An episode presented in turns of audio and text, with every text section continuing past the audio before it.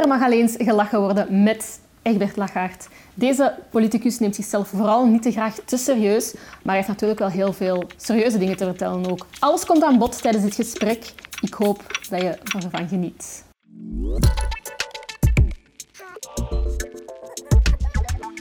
Egbert Lachaert, hoe gaat het met u? Uh, dat gaat wel. Uh, het, zijn, zijn drukke, drukke tijden, maar op zich kijk ik eigenlijk enorm uit naar de zomer, uh, ja. corona. De cijfers gaan toch echt een keer de goede kant uit nu. Ja. En wat is toch een hele winter heel lang voor iedereen geweest. En waarbij dat we op de duur zo het idee hadden van, wat dat we ook doen, we raken hier gewoon niet uit uit deze shit. Maar nu voel ik echt dat we er gaan uitraken. Uh, je ziet gewoon, ja, er zijn nu meer dan 3 miljoen mensen die gevaccineerd zijn. En je ziet dag na dag de besmettingscijfers weer dalen. Ondanks het feit dat er versoepelingen zijn. Dus ik, ik denk dat we de goede kant op aan het gaan zijn. En dat in juni we eigenlijk toch weer een beetje normaal leven gaan, gaan kennen. En ja, er zijn zoveel mensen die ik ook al zo lang niet meer gezien heb. Ik kijk er echt naar uit de komende tijd. Heb jij je prik uh, al gehad? Nee, nee, nee. Het is nog, uh, nog wachten. Ja. Ja. nu bij de oudere mensen. Ah, nu zijn ze naar de zestigers aan het gaan. En uh, ja, wellicht is het dan op leeftijd. Ik heb niet direct een onderliggende aandoening, dus ze uh, zullen mij niet... Dus ik heb me wel op die QVAX-lijst gezet. Ja, ik ook. ook ja, ja, ik heb ook Ze kunnen nooit weten dat ze u, dat ze u bellen. Dus, ja. uh, maar ik moet zeggen, eigenlijk had ik mij wel kunnen laten vaccineren. Want in mijn gemeente ben ik, uh, heb ik vijf woonzorgcentra die ik als voorzitter eigenlijk leid. En iedereen is daar gevaccineerd en mocht mij ook laten vaccineren. Maar ik heb dat geweigerd, omdat dat, dat, ik weet als politieker gaat dat alleen maar kritiek geven. Ja. Dus ik heb dat voor mij voorbij laten gaan, want uh, anders is dat weer een rel in de, in de media, dus uh, liever niet. Ja, je bent, je bent nu ook al jaren voorzitter, partijvoorzitter van uh, Open VLD. Moet, ik kan me geloven dat jij wel een olifantenvel hebt gecreëerd in die tijd.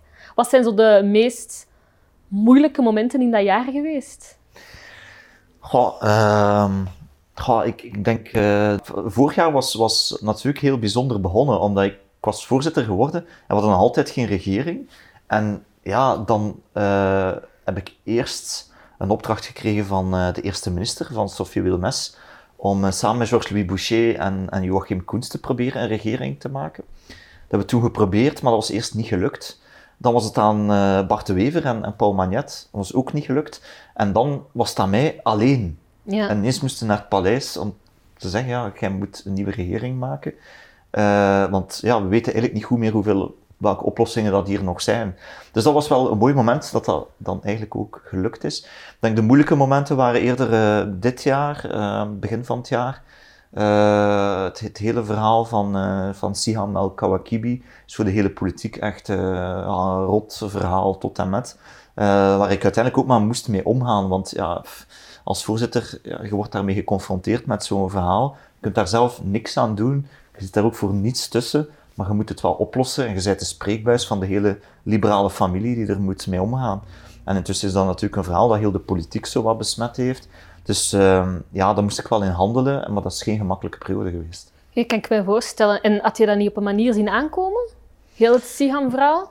Niet op deze manier, want uh, je hoorde wel eens geruchten in het verleden over uh, ja, let's go urban en of alles wel uh, in orde was daar, maar dat bleef altijd bij geruchten. nooit is iemand met iets concreet tastbaar gekomen om te zeggen, daar is iets fout. Ja. Maar dan op een bepaald moment ja, ontplofte dat helemaal en dan uh, hoor je plots dat bijna elke overheid en uh, een hele hoop politici en partijen allemaal steun gegeven hebben. Mensen in de economie, mensen die nogthans na, nadenken over wat dat ze doen, dat die ja, daar allemaal heel veel steun aan gegeven hebben. En dat dat toch niet zo transparant was wat daarmee gebeurd is. Um, ja, daar stond ik toch wel van te kijken. En dat het zoiets was, uh, wist ik helemaal niet op voorhand. Ja, heb je geen schrik wat dat gaat doen voor, uh, met het vertrouwen in de politiek? Dat, als we eerlijk zijn, hier nooit echt per se heel hoog was? Ja, het is, het is, het is echt nefast omdat uh, zo'n periode, maar dan weken aan een stuk de mensen naar televisie kijken en zoiets horen. Allee, uiteindelijk, uh, iedereen werkt voor een, een normaal loon. En dan hoort je de bedragen die daar zo, uh, zo rondgaan. Ja, dan slikt je toch wel. Ik slik ook. Ja. dus, uh, maar uh, dat is, dat is, ik denk dat we dat vertrouwen echt moeten herstellen. En dat, dat daar veel werk aan is. Dus vandaag heb ik nu tien voorstellen gelanceerd om één, veel meer transparantie te krijgen in de politiek, wat er met onze centen gebeurt. Aan, wat geven wij dat geld als, als politieke partijen? Want tot hiertoe is dat redelijk onduidelijk allemaal. Uh, en ook mensen die op lijsten komen, eerlijke kansen te geven. Want nu zijn het vaak de partijen die bepalen wie verkozen wordt. Die zetten die op een plaats. En eigenlijk is het bijna niet mogelijk als kiezer om, om, daar, om daar iemand anders daarboven te gaan verkiezen. Dus uh, we hebben een hele hoop voorstellen nu daarover gelanceerd. En we zijn eigenlijk nog werkgroepen in de partij aan het maken om eigenlijk ja, nog nieuwe voorstellen rond politieke vernieuwing, betere werking van democratie te kunnen uitwerken. Uh, ik denk dat we dat ons allemaal verplicht zijn om het vertrouwen te herstellen met dergelijke zaken. Ja, ik las er, straks op Twitter uh, iemand die zei de particratie wordt eindelijk uh, afgebrokkeld. Is dat ook hoe dat jij het ziet? Ja, dat is de bedoeling, omdat de kritiek is altijd een beetje dat de, de macht in ons land gecentraliseerd is bij zo'n paar mensen. Dan worden die partijvoorzitters uh, genoemd. Ik voel dat niet zo aan, maar goed, uh, die hebben dan veel te zeggen. Maar allee, uiteindelijk een parlement, dat is, dat is echt de basis van onze democratie. Dat is het enige orgaan dat de mensen zelf kunnen verkiezen. En dan mocht je niet in een systeem komen dat partijen bepalen wie dat daarin terechtkomt. En vandaag is dat eigenlijk wel zo een beetje. Dus, uh, omdat ja, als je dan een lijststem geeft, dan gaat dat naar de eerste op de lijst. En, en als dan, ik heb het zelf eens meegemaakt to, toen ik opkwam de eerste keer voor de Kamer. Ik stond de vierde en ik had meer stemmen dan de derde. En de derde was verkozen en, en ik niet. Ja. Dat krijg je niet uitgelegd aan de mensen die voor uw campagne gevoerd hebben. Dus de mensen moeten kunnen stemmen wie voor hen in, in het parlement zit. Dus dat is heel belangrijk dat we dat veranderen. Dus ik hoop dat dat eigenlijk voorstellen zijn die iedereen kan steunen de komende tijd. Ja, ja even op terug te komen op dat Siham-verhaal. Dat wou ik er net nog vragen. Het viel me wel op dat heel veel uh, politici die normaal op zoiets echt heel heftig zouden reageren, dat het uit die hoeken heel stil bleef. Zou het kunnen dat Siham maar het topje van de ijsberg is? Heb je daar geen schrik voor? Op zich niet. Ik vind het een, een heel uh, eigenaardig verhaal hoe het zo ver is kunnen komen. Want ik ken geen enkel gelijkaardig verhaal als dit. Allee, totaal ja. niet. Zelfs in de verste verte niet. Je kunt soms discussiëren, moet, moet een cultuurvereniging of een, een, sportvereniging steun krijgen voor een bepaald project? En dan heb je soms in, een stad discussie of in een gemeente van, goh, dat is toch veel geld voor, voor dat project, moeten we dat wel doen? Maar hier vind ik het heel raar dat het zo lang doorgegaan is en er eigenlijk weinig debat over geweest is. Uiteindelijk ook niet in de gemeenteraad in Antwerpen. Stad Antwerpen heeft veel steun gegeven, maar uiteindelijk is die gemeenteraad daar heel lang stil over gebleven tot het eigenlijk een probleem werd. Dus dat is toch zo een beetje bizar hoe dat zo onder de waterlijn kunnen blijven is. Mensen waren beschaamd. En, en van, van, van, al die partijen die daar dan blijkbaar uh, plots uh, blind voor werden. Dus dat is toch bijzonder, want ik ben in mijn eigen gemeente ben ik schepen van sport. Ik subsidieer ook verenigingen om een kunstgrasveldje aan te leggen of zo. Maar de bewijsstukken die die allemaal moeten binnenleveren om dat geld te kunnen krijgen, ja, daar kun je wel niet mee foefelen. Ja. Dus, dus ja, het, het, is een heel raar verhaal hoe het zo ver is kunnen komen. Charme en, en charisma, dat, ik, dat doen blijkbaar veel. Ja, ik heb een beetje het gevoel dat dat uh, bij veel mensen in, in de Beaumonde zo wat om de deur iets was van Oeh, jij geeft nog geen, uh, geen, geen, steun aan dat project. Ja. Zo'n mooi project. En dat dat op duur zoiets was, uh, dat het bijna er niet bij hoort als je geen steun gaf. En ja, dat is wel heel gevaarlijk dan. Hè? Dus uh, blijkbaar zijn dan alle controles wel weggevallen. Nou, maar, maar het is toch uitzonderlijk. Ik ken, niet, ik ken geen enkel gelijkaardig verhaal als dat. Je hebt er wel ook van wakker gelegen die nacht voordat je de, uit de partij zette. Ja, het afgelopen jaar, allee, af en toe hebben we wel een keer een moeilijk moment, maar er is inderdaad één nacht dat ik uh, toch een keer echt niet geslapen heb, of weinig. Dat was de nacht nadat ik beslist had om de procedure te starten om Siam uit de partij te zetten. Omdat er was uiteindelijk nog geen uitspraak van een rechter, hè. nog vandaag nog altijd niet. Dus je neemt het risico als voorzitter om te zeggen, met alles wat ik weet, vind ik dat ik moet handelen. Maar dan maak je eigenlijk alleen een beoordeling. En op dat moment sta je ook helemaal alleen hoor, want niemand in uw partij gaat u zeggen wat dat je moet doen op dat moment. Maar je moet dan uw verantwoordelijkheid opnemen om uw partij te beschermen, uh, de publieke opinie duidelijk te maken dat je vindt dat dat niet oké is wat er gebeurt. Maar dan moet je ook wel echt zeker zijn van je stuk. En, en die nacht heb ik echt die film 36 keer zitten afspelen van ik weet dit, ik weet dat, het kan toch bijna niet anders dat dit of dat zo zit. Ja. En ja, dan, dan slaapt het toch wel even niet goed. Hè. Ja, en ik, heel veel mensen zeggen, en ik vraag me af hoe moeilijk zoiets is als politicus, dat Siham een klassiek voorbeeld is van iemand die het, allemaal, het succes allemaal wat naar het hoofd laat stijgen. Maar dat moet toch moeilijk zijn, dat moet toch moeilijk zijn om dat niet te hebben. Als je in de politiek zit, je krijgt heel veel aandacht, dat heel, allee, staat heel hard onder druk. Hoe ervaar jij dat? Mensen gaan daar op eh, heel verschillende manieren mee, mee om. Uh, er zijn mensen die je inderdaad helemaal ziet veranderen een keer dat ze een bepaalde positie uh, opnemen. Ik weet nu niet of dat met Siham het geval is, ik ken die daarvoor niet genoeg uit het, uit het verleden. Maar bij sommige mensen zie je hen echt veranderen door het feit dat ze een bepaalde functie beginnen opnemen. Ze vinden dat ze zich daar moeten naar gedragen, daarnaar moeten kleden, zich daarnaar moeten organiseren. Sommige zaken zijn niet meer voor hen om nog te doen. En je hebt andere mensen die gewoon blijven zoals, uh, zoals ze zijn. En uh, die zich daar ook best in voelen. Dus uh, dat hangt enorm af van, van persoon tot persoon. Ik moet zeggen, ik zelf heb aan al die statusdingen niets. Uh, mij interesseert dat eigenlijk niet. Ja. wat dat mij drijft in het leven is uitdagingen, intellectuele uitdagingen en iets wat dan mijn, mijn zintuigen stimuleert. Ik, ik wil altijd nieuwe dingen leren kennen en zien wat dan mijn eigen grenzen liggen in het leven. Maar dan, dan heb je toch de verkeerde carrière gekozen? Goh, nee, want ik, wat ik heel hard van hou, uh, neem nu bijvoorbeeld die regeringsvorming, een puzzel die compleet vastzit. En wat ik echt mijn brein kan opzetten van, okay. hoe kan ik dat hier oplossen? En hoe kan ik mensen samen krijgen om een oplossing te bedenken? En uh, ja, die creativiteit en, en, en die geestelijke uitdaging, dat zijn eigenlijk wel dingen die mij, die mij enorm triggeren. Uh, samen met mijn overtuiging. Ik ben echt liberaal. ja, al van als ik studeerde, heel veel over gelezen, over geschreven. En ik heb het idee dat ik de wereld beter kan maken met mijn overtuiging. En nu wil ik die creativiteit die ik heb gebruiken om dat ja, zo ver mogelijk daarin te brengen, om mijn maatschappijmodel ook te kunnen realiseren. En ja, het is voor mij gewoon een enorme. Het is, het is heel interessant om, om intellectueel uitgedaagd eh, te worden. Maar de dag dat ik het niet meer interessant vind, of dat ik van mijzelf vind dat ik eigenlijk niet meer bijleer, dan denk ik dat ik iets anders ga doen. Ja. Dat was in mijn vorige job ook zo. Als ik jurist was, vond dat op een bepaald moment leuk, maar op een bepaald moment vond ik dat ik niet meer uitgedaagd werd. En dan heb ik nood aan iets anders. Dat is wat dat mij drijft eigenlijk. Ja. Ja, heb je, heb je soms niet het gevoel dat je als politicus, dat je persoonlijkheid vereenzelvigd wordt met de waarden die je als partij uitstraalt? En hoe ga je daarmee om? Wel, daar heb ik natuurlijk geen probleem mee, omdat de waarden van de partij, allee, daar zit ik echt, ben ik van doordrongen. Wat ik moeilijker vind, is soms verwijten die je krijgt van ja, maar uw partij heeft twintig jaar geleden ooit eens dag gedaan.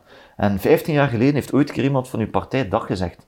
Ja, what the fuck, wat kan ik daar nu aan doen? Ja. Ik bedoel, ik zit, uh, ik zit nog maar een paar jaar in de wedstraat, ben een jaar voorzitter, ik heb geen goesting om alles uit te leggen wat dat iemand 20 jaar geleden gedaan heeft. Ja, ik ga mijn eigen ding wel doen. En vandaag, uh, al die mensen die zo over spreken, die zijn zelfs niet meer actief in onze partij. Dat vind ik eigenlijk het meest eigenlijke. Uh, maar voor de rest, ja, de overtuiging van het liberalisme, dat is ah ja, ik vind dat zo'n mooie ideologie, die, die vrijheidsideologie.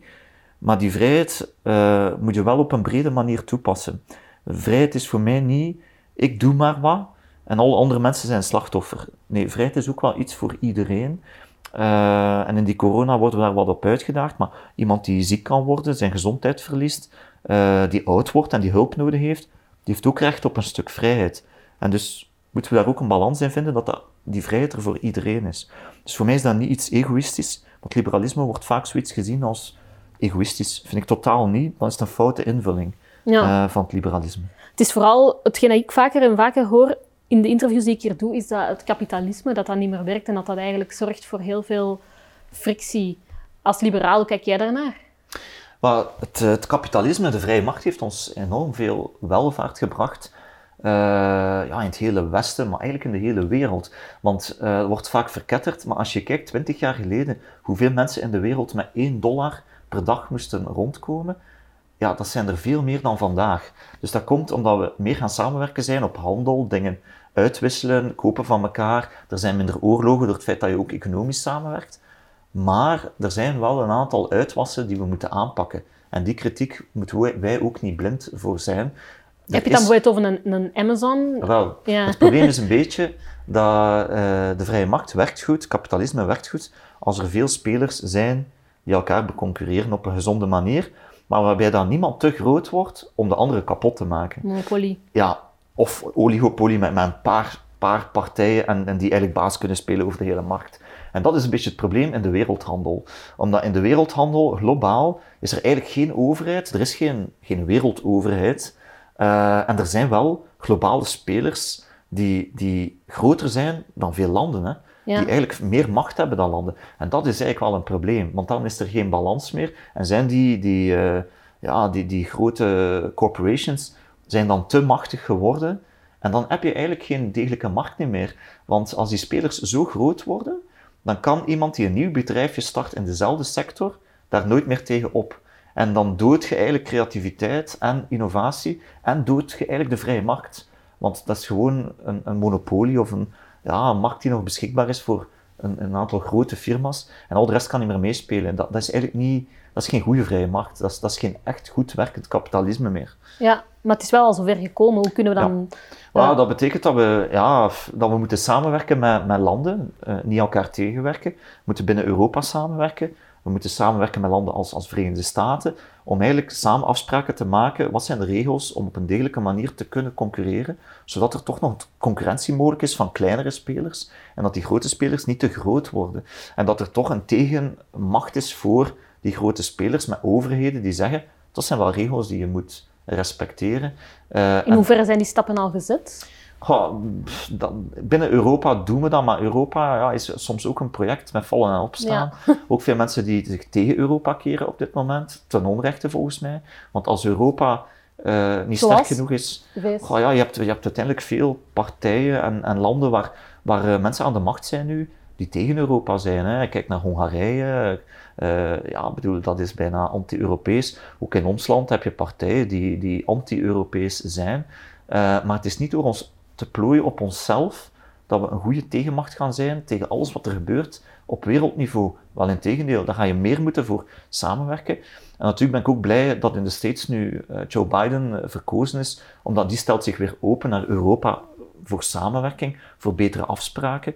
Ja, voordien hadden we toch wel met Trump en, en, en uh, Verenigde Staten, die zich eigenlijk terugplooit op zichzelf, die zelf zijn regeltjes wil maken. Maar een land op zichzelf is niet sterk genoeg meer om tegen die die grote spelers op te kunnen. Samenwerken, ja. Nu even, um, ik ben daar wel heel benieuwd naar. Uh, ik vroeg dat je eh, je politieke carrière afschermt van je persoonlijke waarden en dat is blijkbaar niet zo moeilijk. Maar je bent alleenstaande papa, hè? volgens mij is dat toch niet simpel om altijd te combineren. Uh, je hebt toch zelf ook je zoon een keer moeten meenemen? Ja, nu gek genoeg met die coronatijd is het eigenlijk beter. Ja. Omdat eigenlijk heb ik nu een redelijk normaal uh, werkprofiel van in de week keihard werken en in het weekend valt dat eigenlijk wel mee. Uh, anders, uh, als er geen corona is, dan, dan loop ik heel het weekend rond, afdelingen bezoeken, gaan spreken hier of daar. En ja, dan zit je eigenlijk zo zeven dagen op zeven wel, wel bezig. En, en dan is het een moeilijke balans. Maar ik, ik probeer daar wel echt tijd voor te maken, omdat voor mij is dat heel belangrijk. Ik heb een heel goede band met mijn zoontje. En, ik en met zijn mama ook nog? Ja, ja, het is week-weekregeling. Dus de ene week is hij bij mij, de andere week uh, bij haar.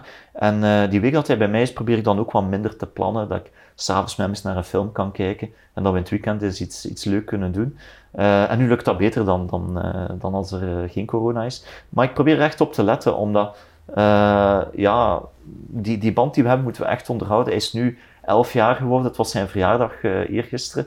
En hij gaat nog misschien een paar jaar geïnteresseerd zijn om met mij dingen te doen, maar ik zie het al zo gebeuren binnen een paar jaar dat hem dat totaal niet meer interesseert. Dus ik geniet echt vol van die tijd dat, eh, dat we dat kunnen doen. Dus ik zou zo s'avonds rijk soms 60 kilometer om om gewoon samen te kunnen eten. En zelfs dan ga ik dan daarna terug vergaderen of andere dingen doen. Dat we gewoon tussen 7 en 8 of tussen 6 en 8 samen iets kunnen doen. Is hij, weet hij waarmee je allemaal bezig bent en, en hoe kijkt hij daar zelf naar? Ja, hij, hij volgt het heel goed. Uh, en natuurlijk, hij hoort heel veel. Ja, en nu is ook op een leeftijd dat hij die actualiteit ook wel, wel snapt. Uh, ja, hij is op zich heel fier op zijn, zijn papa hoor. Uh, ik ben alleen blij dat hij, dat hij nog afgeschermd is van al die sociale media. Want, uh, dat gaat niet meer lang duren waarschijnlijk. Nee, het zal niet zo lang meer duren. Nu, nu blijft dat bij filmpjes op TikTok en, en YouTube. Maar ja, als, als je de, de sfeer ziet op die sociale media soms, ja, dan ben ik blij dat hij dat nog niet leest. Want allee, daar worden soms gruwelijke dingen gezegd, geschreven, uh, waarbij dan mensen toch vergeten dat politici ook maar mensen zijn met een gezin, met kinderen die daar ook naar kijken en, die daar heel hard door geraakt worden. Wij kweken daar zo een soort olifantenvel op de duur van, ik lees dat eigenlijk allemaal niet meer, die reacties. Maar als je zo, stel dat hij iets ouder zou zijn en dat leest, ik denk dat dat heel hard aankomt.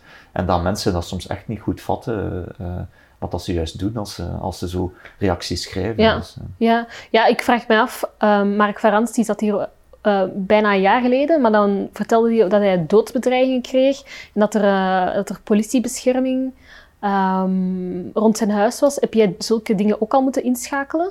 Of ook al ontvangen, berichten waar je denkt... Ja, ik heb ook al zo berichten ontvangen. ehm, en en dat, dat begint. Ik, ik, ik denk dat dat aantoont dat we in de, in de publieke sfeer heel goed moeten opletten welke woorden we tegenover elkaar gebruiken. Want iedereen mag, heeft vrijheid van spreken, maar als je, eh, zoals sommige politici of groepen, zo'n soort haat begint te zaaien tegen eh, anderen, dan moet je eigenlijk wel weten wat je juist aan het doen bent. Want na een tijdje, dat begint bij woorden, maar na een tijdje is er dan toch een keer een gek die het, eh, die het verder trekt. En eh, we moeten daar toch een beetje voorzichtig zijn in het publiek debat naar elkaar toe. We kunnen discussiëren over heel veel, maar s- sommige zaken die gezegd worden over elkaar, ook in de politiek, moet men soms eens twee keer over nadenken. of dat, dat echt wel iets is dat jij u, aan uw fans wil gaan zeggen. Het beste voorbeeld vind ik Trump en zijn aanhangers die het kapitool bestormd hebben. Op het einde zegt, zegt die politicus dan, ja, maar ik heb dat niet gedaan. Maar je hebt wel iedereen opgefokt om daartoe te komen. Ja. En op dat vlak hebben wij allemaal toch een beetje een verantwoordelijkheid tegenover onze aanhangers. Ja, om, om hen, oké, een mening duidelijk te maken, duidelijk te zeggen voor wat we staan. Maar haat aanwakkeren tegenover iemand anders, dat is soms heel erg. En bij Mark van Ranst is iemand die een totaal andere overtuiging heeft dan mij, vind ik dat persoonlijk ook soms zeer grof, wat dat er allemaal geschreven wordt en gezegd. Allee, we moeten soms een beetje opletten met zo'n figuren. En bij, en bij jou, wat was dan bij jou de concrete aanleiding? Of, of... Goh, bij mij is het een tijdje heel hard gegaan toen we de keuze gemaakt hebben om, eh, om niet met N-VA in een coalitie te gaan, eh, vorig jaar. En eh, ja, dan, dan, dan voel je wel, dan werden zo termen gebruikt als van, jij bent een verrader. Maar, allee, dat lijkt een, oké, je kunt dat zeggen, maar als je zoiets bij je achterban er echt in lepelt, moet je wel soms een beetje opletten tot, tot wat dat aanleiding kan geven bij sommige mensen. En ehm, ja, ik denk dat een beetje samen met dan, eh, met dan andere mensen in andere partijen die dan eh, die boodschap versterken, was toch op een bepaald moment wat, eh, wat een moeilijk moment. En wat doet dat met jou persoonlijk? Want ja, je, je, zegt van, van we moeten de, je bent heel constructief, maar ik kan me voorstellen op zo'n moment dat komt binnen en je denkt direct, ik moet hier mijn privé, mijn, mijn, mijn, mijn zoontje beschermen. Hoe, ga je dat, hoe voelt dat persoonlijk? Maar meestal ga ik dan een keer gaan lopen en eh, dan eh, zweet ik dat van mij af en eh, zet ik wat muziek op. En dan eh, kalmeer ik ook wel, want dan je zou het eigenlijk zo heel kwaad durven reageren. En ehm, ja, dan is het goed om een keer iets anders te gaan doen, om dat toch weer een beetje van u af te zetten. Want uiteindelijk, die, die haat op sociale media moet je ergens ook, eh, is niet onschuldig, maar ergens nog te relativeren in die zin, je leest dat. Maar als ik dan naar mijn Delijs ga, of ik ga gaan wandelen en ik kom veel andere mensen tegen, zijn de mensen, dan, dan kom je die mensen niet tegen die, die al die reacties schrijven. Dus eh, het is maar een kleinere groep die dat doet. Maar ja, ik, ik denk dat we daar soms toch wel een beetje voorzichtig moeten in zijn. Wat dat we over andere mensen in de publieke sfeer eh, zeggen. En eh, bij mij is dat nu nog niet zoveel gebeurd, maar dat is toch wel inderdaad iets wat, dat, allee, wat dat je toch niet vergeet. hè. Ja. Hoe ben jij als persoon in jouw politieke carrière veranderd, zowel in de positieve als de negatieve zin? Goh, natuurlijk, ehm, ik denk dat ik iets, iets voorzichtiger geworden ben, want op zich ben ik wel vrij spontaan en ik, ik heb zo niet, als ik ga, ga spreken met mensen over een dossier, zeg ik het ook meestal zoals het is, zoals ik het voel. Ik leg een beetje uit waar dat de grenzen liggen.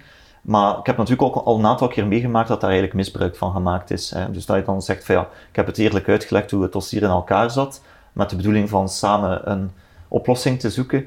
En dan ja, is dat toch eh, een weg uitgegaan, eh, ja, wat, dat toch, wat dat je daar een slecht gevoel aan overhoudt. En ja, dan word je daar toch iets voorzichtiger eh, in, eh, van welke informatie dat je dan waargeeft. Maar op zich probeer ik toch wel zo mijzelf te blijven, want eh, ja, de dingen die soms wel als een nadeel uitdraaien, zijn ook juist je karaktertrekken die mensen dan ook appreciëren en waardoor dat je ook vooruit gaat. Dus eh, ja, nee, op zich, ja, denk ik, moest je mij... de- we hebben onlangs eens een reunie gedaan met mijn klas uit het lager. En dat was eigenlijk wel grappig, hoe dat al mijn klasgenoten, en ook ik zelf, dat die mensen, hoe dat die geëvolueerd zijn, en dat die eigenlijk allemaal hetzelfde karakter hebben van als ze kind waren. Eigenlijk, dat al die karaktertrekken, die zaten daar toen al in. Oké. Ja, dat was super grappig om te zien. Dus, eh, Ja. dus ja, nee, ook de mensen die mij van toen kennen, die zeggen altijd dat is een Egbert. Ja, dat was zoals dat hem toen ook al was. En eh, ja, dat is niet veel, niet veel veranderd. Zo, eh. ja, als er in de klas een burgemeester moest gekozen worden, we hebben ooit zo eens een verkiezing gehad, ja, dan kozen ze voor mij. En Echt? dat was altijd zo'n beetje, ja, die, die, die altijd verantwoordelijkheid opneemt. En Voorzitter avant la lettre. ja, zo iedereen probeert samen te houden en, en altijd zo the voice of reason in het verhaal. En dat zat daar toen al zo, zo in. Dus eh, Ja. sommige karaktertrekken zitten blijkbaar in, echt wel al in u van, van in het begin. En dat was grappig dat iedereen in de klas eigenlijk totaal niet, niet veranderd was. Eh, eh, wat ook leuk was, eigenlijk zat ik in de klas, zat ik naast Katrien Moerkerke. Eh, Ah, ja. We zaten naast elkaar altijd eh, in de klas. En zij is eigenlijk ook amper veranderd eh, buiten, die tijd. Dus, Ik ben wel heel hard veranderd eigenlijk. Als ik, aan toen, ik was ook altijd wel met taal bezig en ik babbelde graag en ik was heel nieuwsgierig, maar zo... Ja, ik ben echt... Ja, hoewel... Misschien dat mensen die mij zouden terugzien er anders over zouden denken. Dat is wel iets om over na te denken eigenlijk. Ja, ja, nu, dat we, nu dat we het daar toch over hebben, hoe heb, hoe heb je eigenlijk je, je jeugd beleefd? Goh, zo eh, als kind, eh, ja, dat was wel, was wel een fijne tijd. Ik zeg, de, school dat ik op zat, eh, was eigenlijk een heel, heel leuke, leuke school.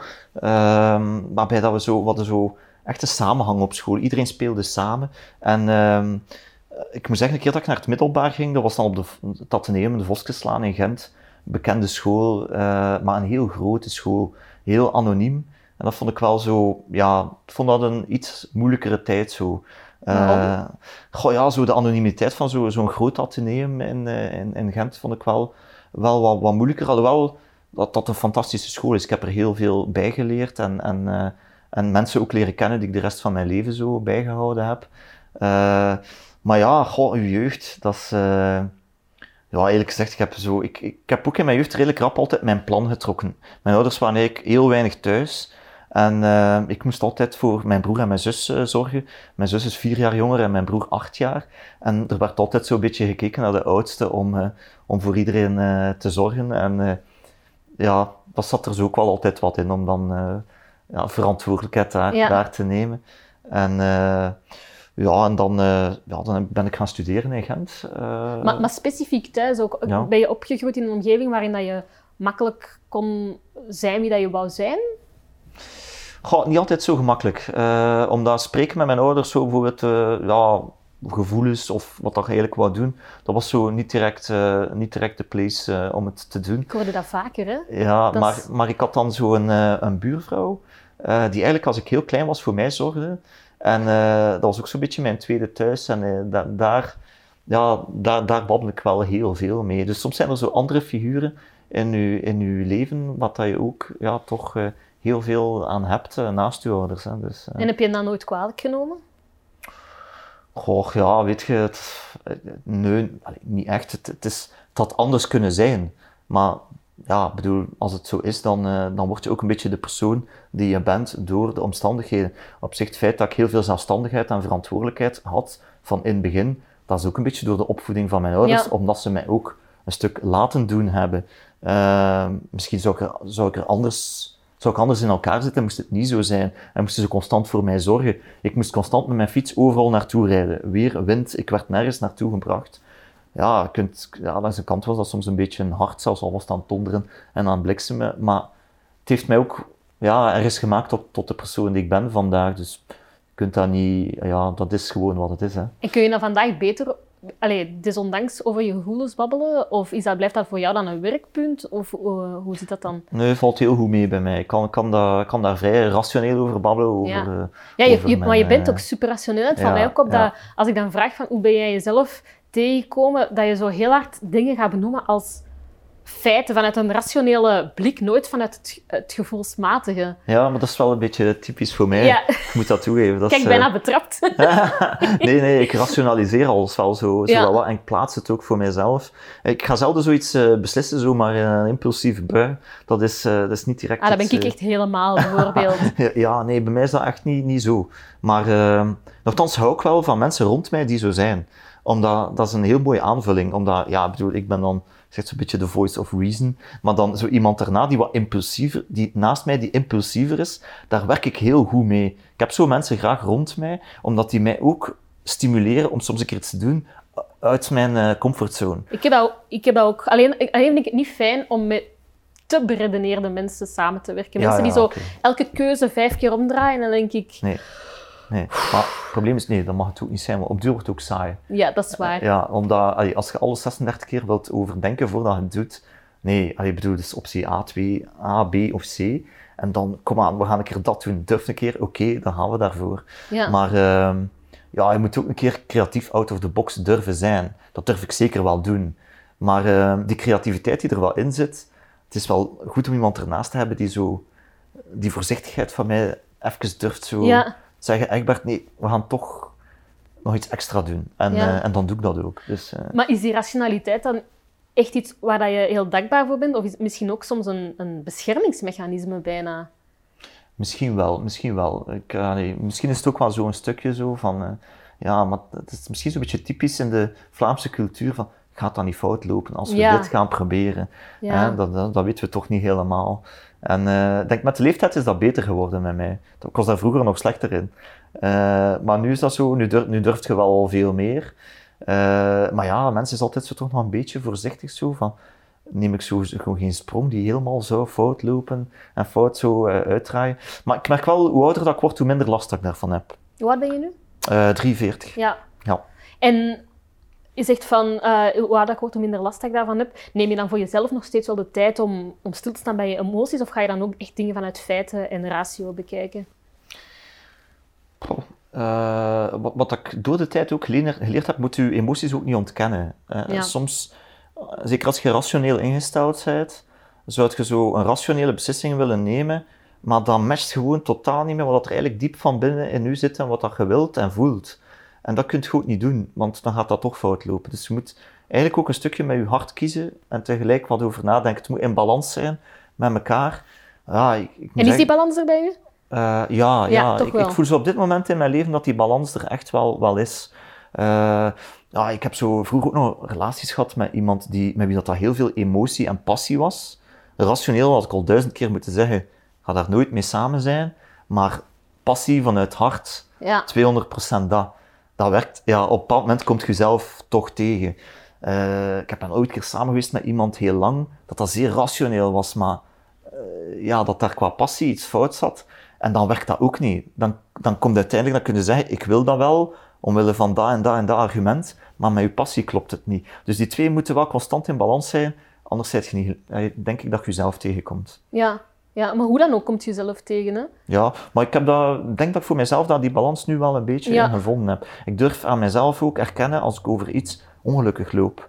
Eh, je moet dat ook durven zeggen tegen, tegen jezelf. Like, ik durf voor mezelf zeggen, persoonlijk, eh, heel die coronatijd, november, december, januari, echt donker buiten. Het licht was al weg om vier uur eh, 's Ja. middags. Je kunt niemand zien, je kunt niemand uitnodigen. En dan de week dat mijn zoontje niet bij mij is, eigenlijk zijn ze dan niet gelukkig die week. Dus eh, ja, het is toch wel redelijk eenzaam. En ik denk dat er zo wel veel mensen zich zo ook wel wat gevoeld hebben in die periode. En, en kies je dan voor confrontatie of eerder voor het escapisme? Nee, dan, eh, dan weet ik wel dat ik daar eigenlijk iets zou moeten aan doen. Allee, Ja. In die zin van, ja, dit is niet... Allee, dus natuurlijk, nu is, dat, nu is alweer voorbij, want het is beter weer Ja, en het is lente en zo. Maar als dat zou blijven duren, zou je er echt wel iets moeten aan doen. Heb je het dan eh, over professionele hulp bijvoorbeeld? Of, of... Nee, niet direct, maar dan weet je van goh, alleen blijven in deze situatie, dat ga ik niet blijven doen. Eh, en eh, ja, dan, dan, dan zoek je het eerst bij vrienden en kennissen Ja. hoor. Dus, eh, maar Heb, dat- jij, heb jij een partner nu? Nee, Nee, nee. dus toch soms alleen. Ja, ja, ja, en in die periode woog dat eigenlijk Ja. wel, vond ik Ja. zo. Eh, die weken alleen, ik zeg als, als Aaron er was, mijn zoontje, well, je kunt altijd iets doen en er is altijd compagnie. Maar eh, de andere week was ik er met mijn kat. en met mijn kat is is het wel leuk, maar, maar eh, ja, nee, dat was echt wel een donkere periode. Omdat mensen waren ook echt niet in om bij elkaar op bezoek te komen. Het mocht al niet, maar ze wouden het ook niet. Tegen dat voorjaar nu werd, wilden mensen al rapper een keer afspreken. Wat dat je zo nu een keer kunt doen. Je kunt gaan wandelen met mensen, je kan soms gaan lopen met mensen. En, en zo leert je dan een keer iemand nieuw kennen ook en zo. Maar die periode was echt toch wel zo'n beetje een triestige periode, vond ik. eh Ja. Daar werd ik niet echt eh, gelukkig van. En dan moet je ook dat ook durven zeggen tegen jezelf. Eh, en als dat zou blijven duren, moet je daar ook iets aan doen. Maar dat is niet blijven duren, dus nu voel ik mij weer uh, maar hoe is, perfect het in dan, balans. hoe is dat dan weggegaan? Is dat, wat zoiets van, is dat iets dat vanzelf weer verdwijnt bij u? Of is dat iets dat je aanpakt door dan, like dat gezegd, een keer te gaan sporten, eh, met de kat te spelen? ja, nee, maar gewoon de tijd, allee, die coronatijd, uh, toen waren die maatregelen ook heel strikt. Nu, nu is dat weer beter, allee, je kunt weer dingen samen doen. Ik ben vorige week uh, voor het eerst terug gaan voetballen in zeven maanden en zo. Dus je ziet ja. je vrienden terug. Dus ja, dat geeft weer allee, veel meer optimisme.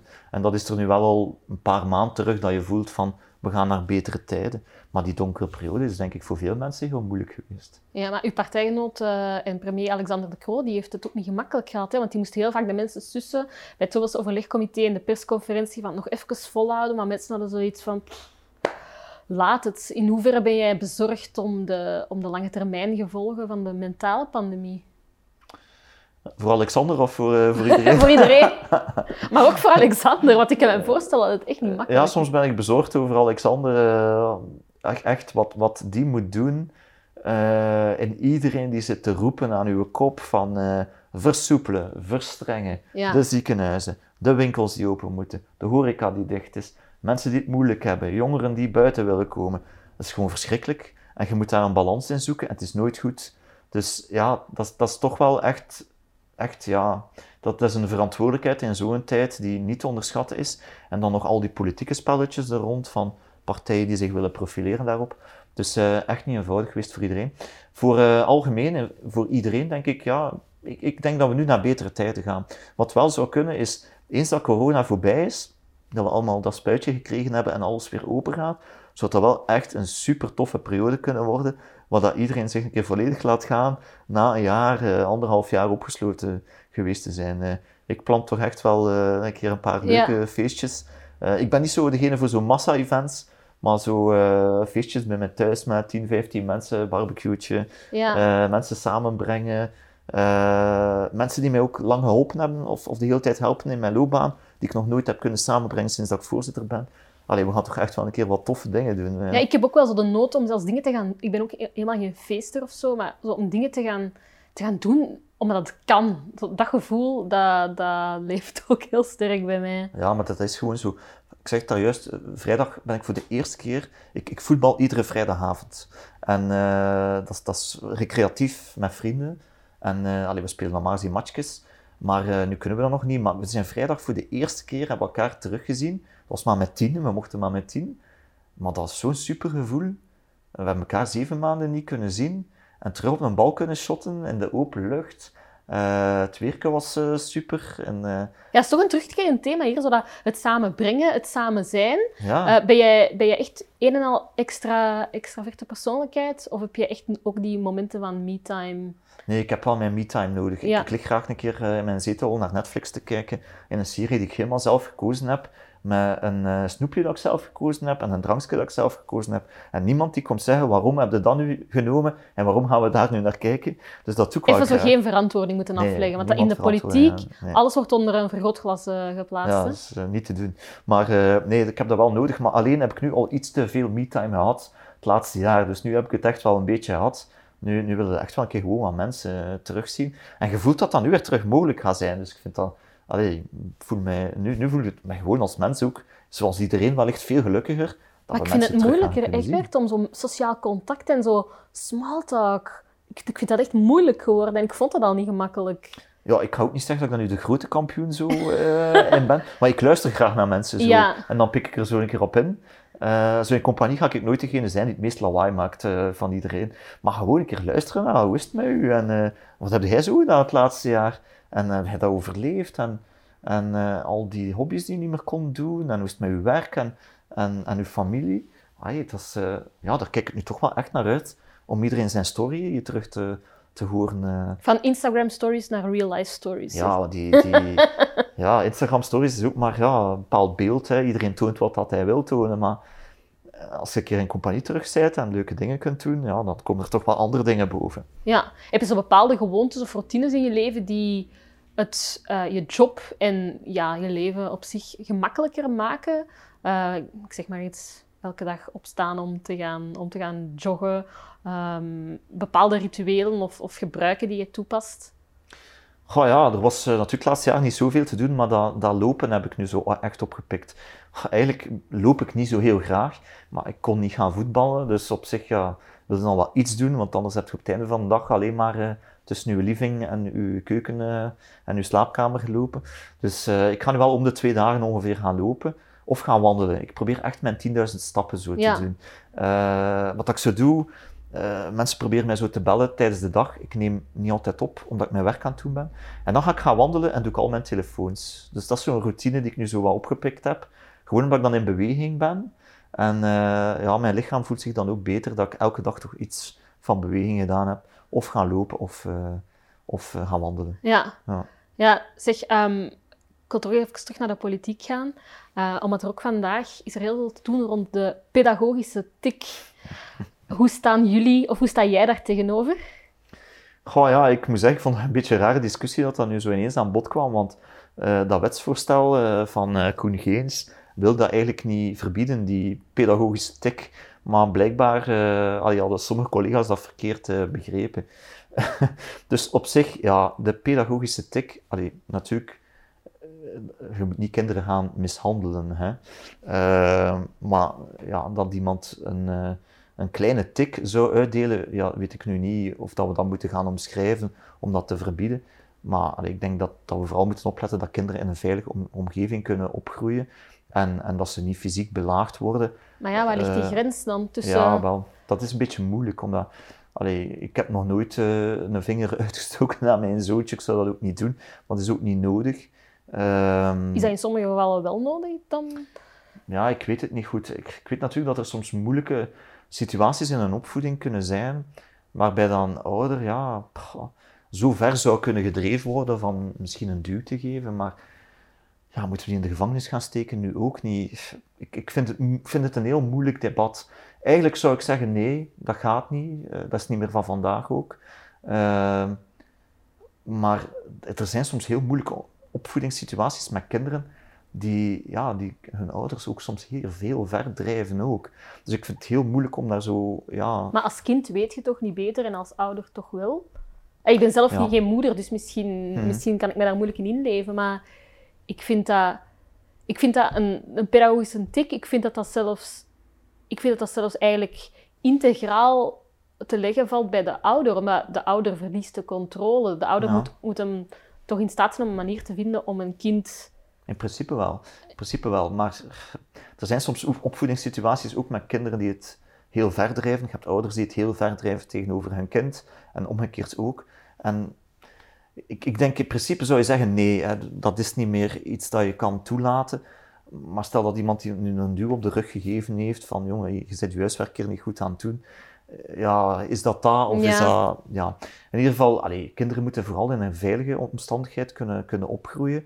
En, en ouders die daar constant mee dreigen, dat is een probleem. Ik vind als zoiets zou gebeuren, dat dat in een hele opvoeding één of twee keer gebeurt, denk ik dat je kan vergeven. Het kan altijd een keer gebeuren. Maar als dat iets is dat permanent gebeurt, dan denk ik dat dat psychisch bij een kind op inwerkt. En dan, kan het, dan is het niet aanvaardbaar. Want dan zit je een kind in een situatie te brengen waar hij zich niet veilig voelt met zijn, uh, zijn ouder. Uh, dus ja, eigenlijk moet dat iets zijn dat heel uitzonderlijk is. Ja, ja probleem is dat, dat is altijd zo met van die dingen. Op sociale media zie ik heel veel meningen van mensen die zeggen van... Uh, ja, ik heb af en toe eens een tik gekregen en uh, het is niet dat ik nu een posttraumatische stressstoornis heb en uh, elke week naar de, naar de psycholoog moet. Ik heb het daar wel moeilijk mee. Van, het, het, wordt natuurlijk, het debat wordt dan zo'n beetje in het extreme ja. getrokken, terwijl, ja, allee, het, is, het gaat over kinderen, dus allee, ik vind dat we daar heel goed moeten over nadenken. Voor mij is eigenlijk alleen met, met hetgeen dat we er nu over praten, ik vind in principe zou je dat niet moeten doen als ouder. Zou dat in je opvoeding niet nodig mogen zijn. Maar dat dat op een hele opvoeding misschien eens zal gebeurd zijn, ga ik nu ook geen ouder voor uh, bestraffen. Uh, en, en, vind ik dat nogal verregaand om dat dan in wetten te gaan uh, schrijven. Maar als dat een permanente situatie is, wordt dat voor een kind wel traumatisch. als dat kind constant schrik heeft dat die ouder dat zou doen. En dan zit er wel, wel iets fout. Dus het is toch wel een genuanceerd debat, waar we denk ik toch wel met wat experten, mensen die echt weten hoe kinderpsychologie juist werkt, ja, moeten daar durven open over praten en daar dan als samenleving een conclusie aan verbinden. Maar liefst niet zo in de boutades nu, zoals ik ze mhm. nu zie op uh, sociale media. Ja, hoe ga jij om als politicus met de nuance in elk debat dat tegenwoordig heel verzoek is? Dat is eigenlijk een beetje, ja, ik vind dat soms jammer omdat veel debatten worden zo echt, echt verengd tot, uh, ofwel zit je voor ofwel zit je tegen. Maar in veel zaken is het soms inderdaad niet altijd zo heel duidelijk. En, uh, en, en, zijn er ook verschillende mogelijke standpunten die je kan innemen.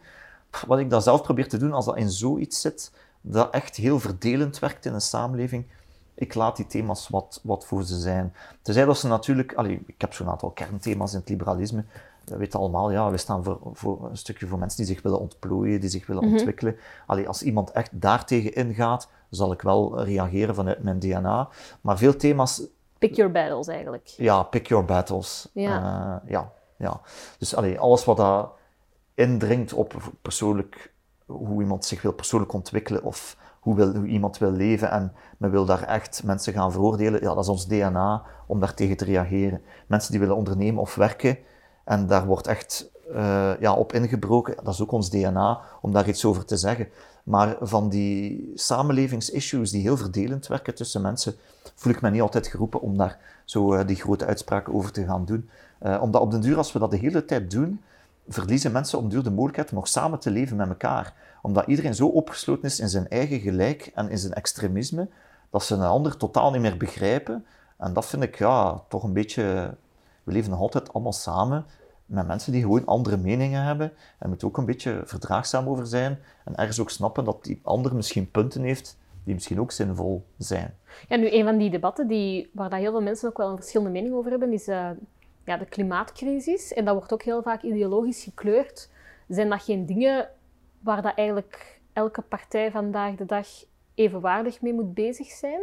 Zeker en vast. Uh, ik, als je daar niet mee bezig bent, dan ben je echt toch wel een probleem aan het ontkennen van je welste. Ja. Dus je kunt erover discussiëren hoe dat je het aanpakt, maar dat we met een gigantische uitdaging zitten naar het, het klimaat en de toekomst van onze planeet, is gewoon vaststaand gegeven. Natuurlijk, we leven met, ja, natuurlijk een, uh, we leven met enorm veel mensen op deze planeet. Die planeet was daar misschien zelfs niet helemaal voor ontwikkeld.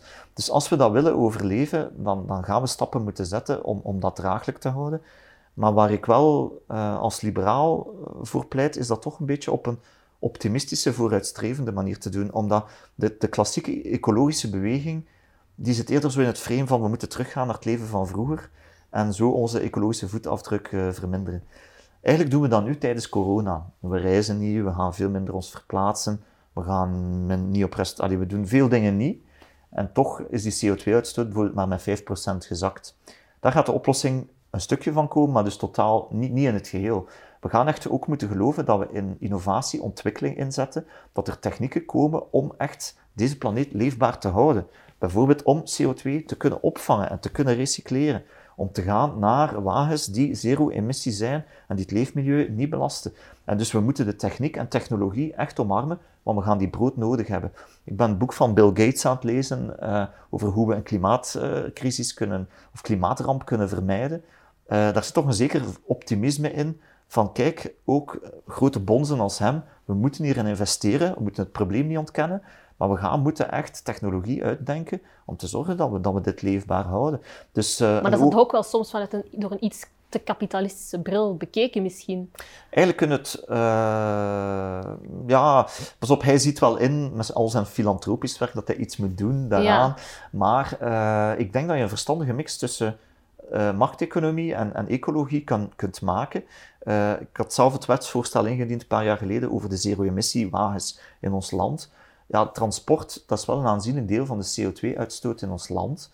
Als we die kunnen CO2-arm maken, is dat 20% minder CO2 in ons land. Dus als je nu zegt tegen de markt, binnen vijf jaar moeten alle bedrijfswagens zero-emissie zijn. En vijf jaar later gaan we, geen enkele, gaan we geen enkele wagen meer op de markt brengen hier die niet zero-emissie is. Dat heeft een enorm effect binnen 5 à 10 jaar op ons klimaat. En je geeft de markt ook tijd om nieuwe auto's te ontwikkelen. Want wat gaan al die producenten dan doen? Oké, in België ga je dus geen auto's meer verkocht krijgen binnen 5 jaar als ik niet de zero-emissiewagen heb. Die gaan beginnen ontwikkelen, die gaan dat beginnen maken en binnen 5 jaar zijn die daar. En dat is op een verstandige manier economie en ecologie koppelen. En daar geloof ik nogal sterk in als liberaal dat we dat, dat, we dat kunnen toch komt er uit, van heel veel uh, uit activistische hoeken onder andere dat, uh, dat, dat het beleid niet ambitieus genoeg is. Maar meer ambitie mag er in ieder geval zijn. Daar, daar ben ik het wel mee eens, omdat uh, je hebt zo nu verschillende stromingen. Dus je hebt de ecologische beweging, die ja, eigenlijk uh, alarmerend is en zegt er is een gigantisch probleem en de oplossing is we totaal anders gaan leven. Alleen krijgen we daar de mensen totaal niet mee op dit moment. Want eigenlijk zijn de klimaatbetogingen die we gezien hebben uh, twee jaar geleden op dat vlak een grote ontgoocheling geweest, want die betogingen waren er en eigenlijk waren er op het einde van de rit minder mensen enthousiast om iets te doen voor het milieu dan voordien. Dat is heel jammer geweest. En ik denk dat een beetje het probleem is, je hebt hen die ons alert maken voor het probleem, en dan heb je een groep die het ontkent dat er een probleem is. En daartussen geloof ik dat er echt een andere koers te voeren is, en die moeten wij als liberalen echt op ons pakken. Dus wij gaan wel het probleem erkennen. De mensen hebben gelijk dat ze zeggen, er moet iets gebeuren, er moet meer gebeuren, maar het gaat van meer moeten komen dan alleen vragen aan mensen dat ze hun gedrag compleet moeten aanpassen, want je krijgt, er, je krijgt het gewoon niet rond. Dus we moeten echt vanuit de overheid een stuk geld ook investeren in onderzoek, ontwikkeling, steun, duidelijke doelstellingen zeggen naar de economie, naar de markt, van kijk, binnen zoveel jaar willen we dat de huizen zoveel beter geïsoleerd zijn. Als je het verkoopt, dan ga je moeten zorgen dat dat huis toch in betere staat is dan voordien. Auto's, oké, maar ze gaan moeten zo en zo in elkaar zitten. En geef de mensen een paar jaar tijd om zich ook aan te passen en dan doen mensen dat. Mensen zijn bereid van hun gedrag aan te passen. Ze snappen wel de uitdagingen, maar wat dat ze niet tegen kunnen, is dat ze van de ene dag op de andere bestraft worden. verandering doet ook pijn, hè? Ja, het is vaak het probleem met, met klimaatuitdagingen. Veel mensen erkennen het probleem, maar niemand wil er eigenlijk zelf iets voor opofferen. En ik denk de mix dat je moet hebben om hen mee te krijgen, is zeggen, kijk, we gaan u tijd geven om uw gedrag aan te passen, maar op termijn gaan we daar wel naartoe. En als ze zich kunnen organiseren, dan gaan mensen daar gemakkelijker in mee. Maar als ze van de ene dag op de andere bestraft worden, dan, dan snappen mensen dat niet. Dan revolteren ze daartegen en dan, draagt het, dan gaat het draagvlak dalen voor, voor verdere ambitie. Dus uh, ik, ik denk vanuit een centrumpartij als wij, moeten we eigenlijk uh, het optimisme dat de liberalen kenmerkt, koppelen aan wel degelijk ambitie die er moet zijn. En dat hebben wel veel jonge mensen ook duidelijk gemaakt twee jaar geleden, dat we meer moeten doen. Ja, Anuna de Wever zat hier uh, een tijd geleden ook op de zetel en ze zei, het, de coronacrisis heeft, heeft aangetoond dat er wel degelijk budget is om drastische maatregelen te nemen tegen crisissen. Waarom wordt dat budget niet aangewend in de crisis, de klimaatcrisis waarin dat we, dat we leven? Maar ik denk dat we echt niet mogen onderschatten. We hebben als met de overheden nu verschrikkelijk veel geld uitgegeven. Uh, maar we gaan dat wel betalen op een of andere manier. Hè. Dus uh, onze staatsschuld die stond op 100%. Dus alles wat wij in een jaar tijd allemaal produceren in ons land, dat was onze staatsschuld evenveel. Nu is die 120%. Dit kunnen we geen twee, drie keer doen. Of dan komen we in een situatie zoals een land als in Griekenland, die op een bepaald moment een staatsschuld had van 170% van wat ze op een jaar doen, of 180. Die hebben moeten mensen hun pensioen afpakken, mensen alles wat ze bezitten afpakken, uh, de weddes van de ambtenaren verlagen. Allee, ik vind dat gemakkelijk gezegd, omdat ja. uh, geld ja, moet door iemand opgeleverd worden of betaald worden om te doen. Dus we hebben nu een gigantische inspanning gedaan om alles overeind te houden, zo goed mogelijk. Maar de kost daarvan is gigantisch. En de ecologische uitdagingskosten gaat je niet zomaar met geld oplossen. Uh, je moet de markt meenemen. Je moet ook de mensen motiveren om ze mee te krijgen.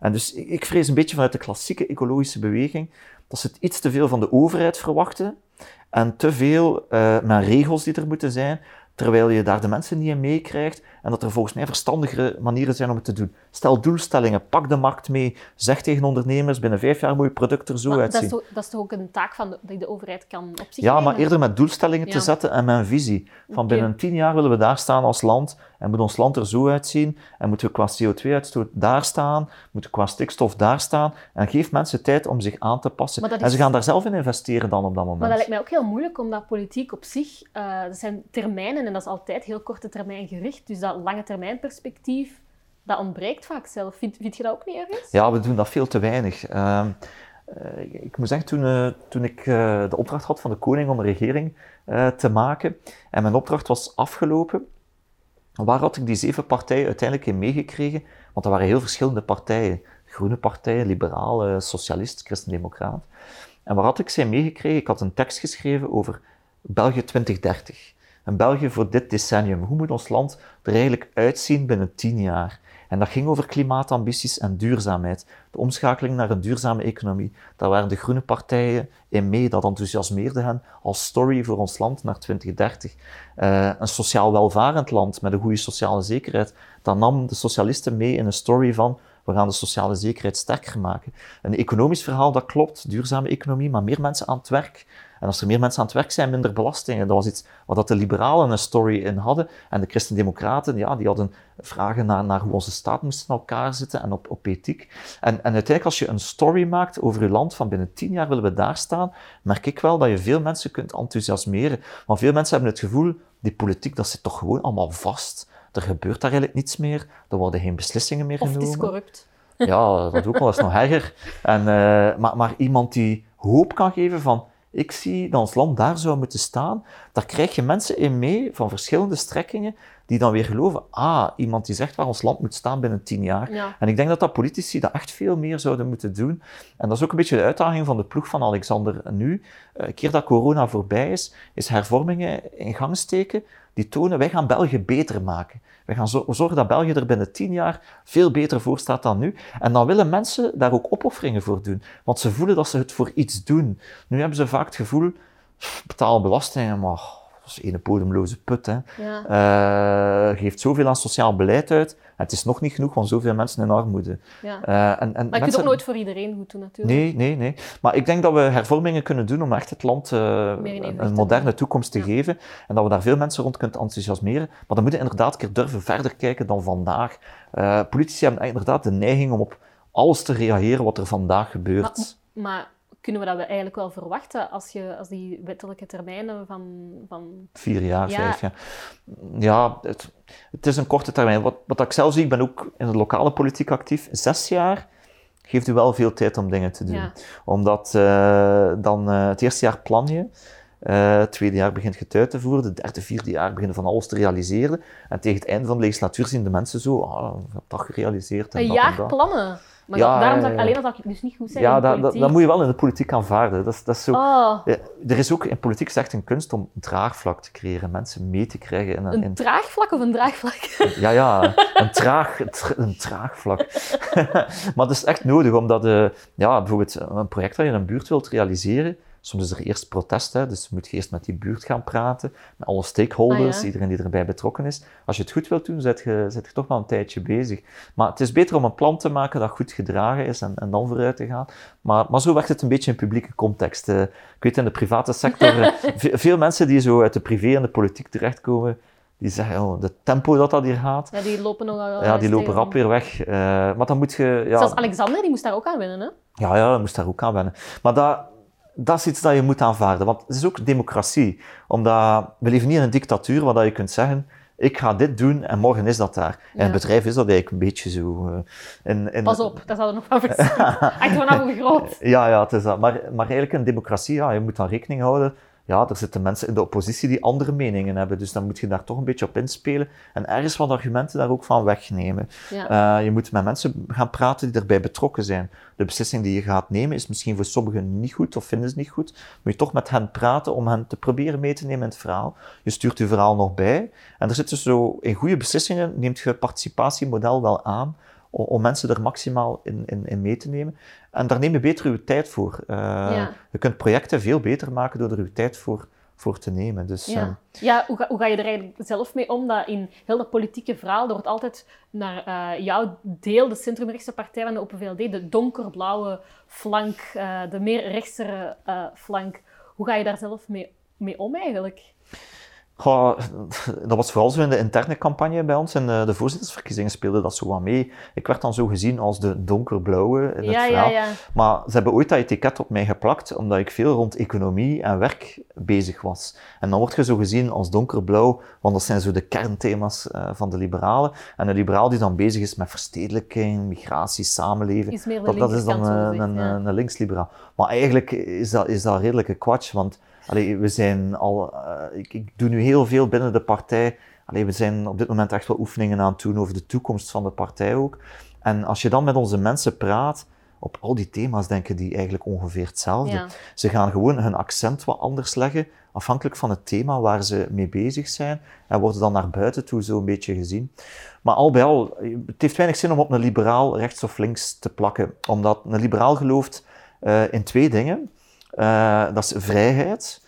Uh, vrijheid voor ieder mens om zich te ontwikkelen, hoe hij zich wil ontwikkelen als, als persoon, economisch, hoe dat je vooruit wil gaan in het leven. Die vrijheid is superbelangrijk. En tweede is een soort vooruitgangsoptimisme. Dat zit echt heel diep in ons. Als je met mensen praat waarom ze bij ons zitten en niet bij NVA of, of bij CD&V, uh, die zo een beetje klassiek ook als centrum-rechts worden gezien. Wij zijn vooruitgangsoptimisten. Wij geloven dat we de wereld van morgen beter kunnen maken. En dat de wereld van vroeger niet beter is, maar dat de wereld van morgen er beter kan uitzien als we het op de goede manier ja. aanpakken. En dat is wel iets typisch uh, liberaal. En daar verenigt je iedereen uh, rond bij ons. Dus. Ja, mooi.